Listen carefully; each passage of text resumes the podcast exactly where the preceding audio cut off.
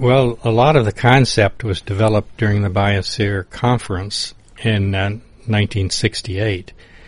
A lot of influential individuals, uh, like Dr. Stanley Cain, but it was not until 1973 that we convened the first expert panel on biosphere reserves. And it had a lot of distinguished scientists. I remember particularly Sir Otto Frankel from Australia, uh, who was a distinguished geneticist even at that time. And he was a leader among the group.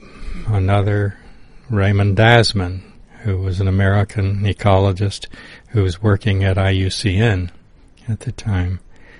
And it was Ray Dasmann who designed the the classification scheme called at that time the biotic provinces of the world.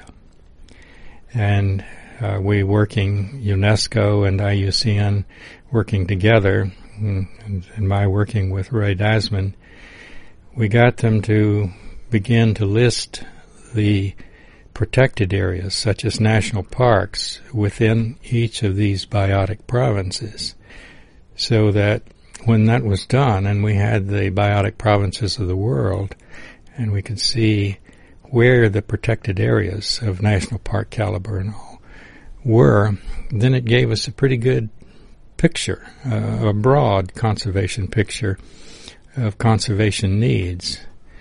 And as I remember back then, there were something like 193 biotic provinces, and um, about a third of them, many of those didn't have any reserves.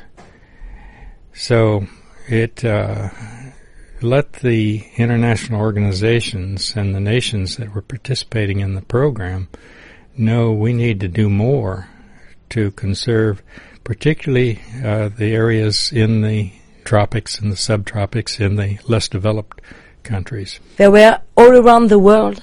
Yeah, these were the natural regions of the world based upon the animal life that they contained and the vegetation types they uh, contained the, the natural regions of the world.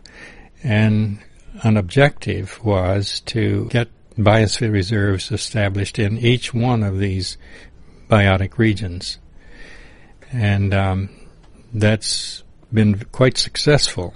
I looked couple of years ago at the map that UNESCO map put out on biosphere reserves of the world.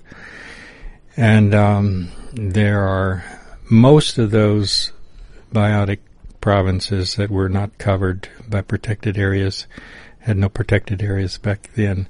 They do have now. Yeah. So it's it's grown tremendously. It's a success.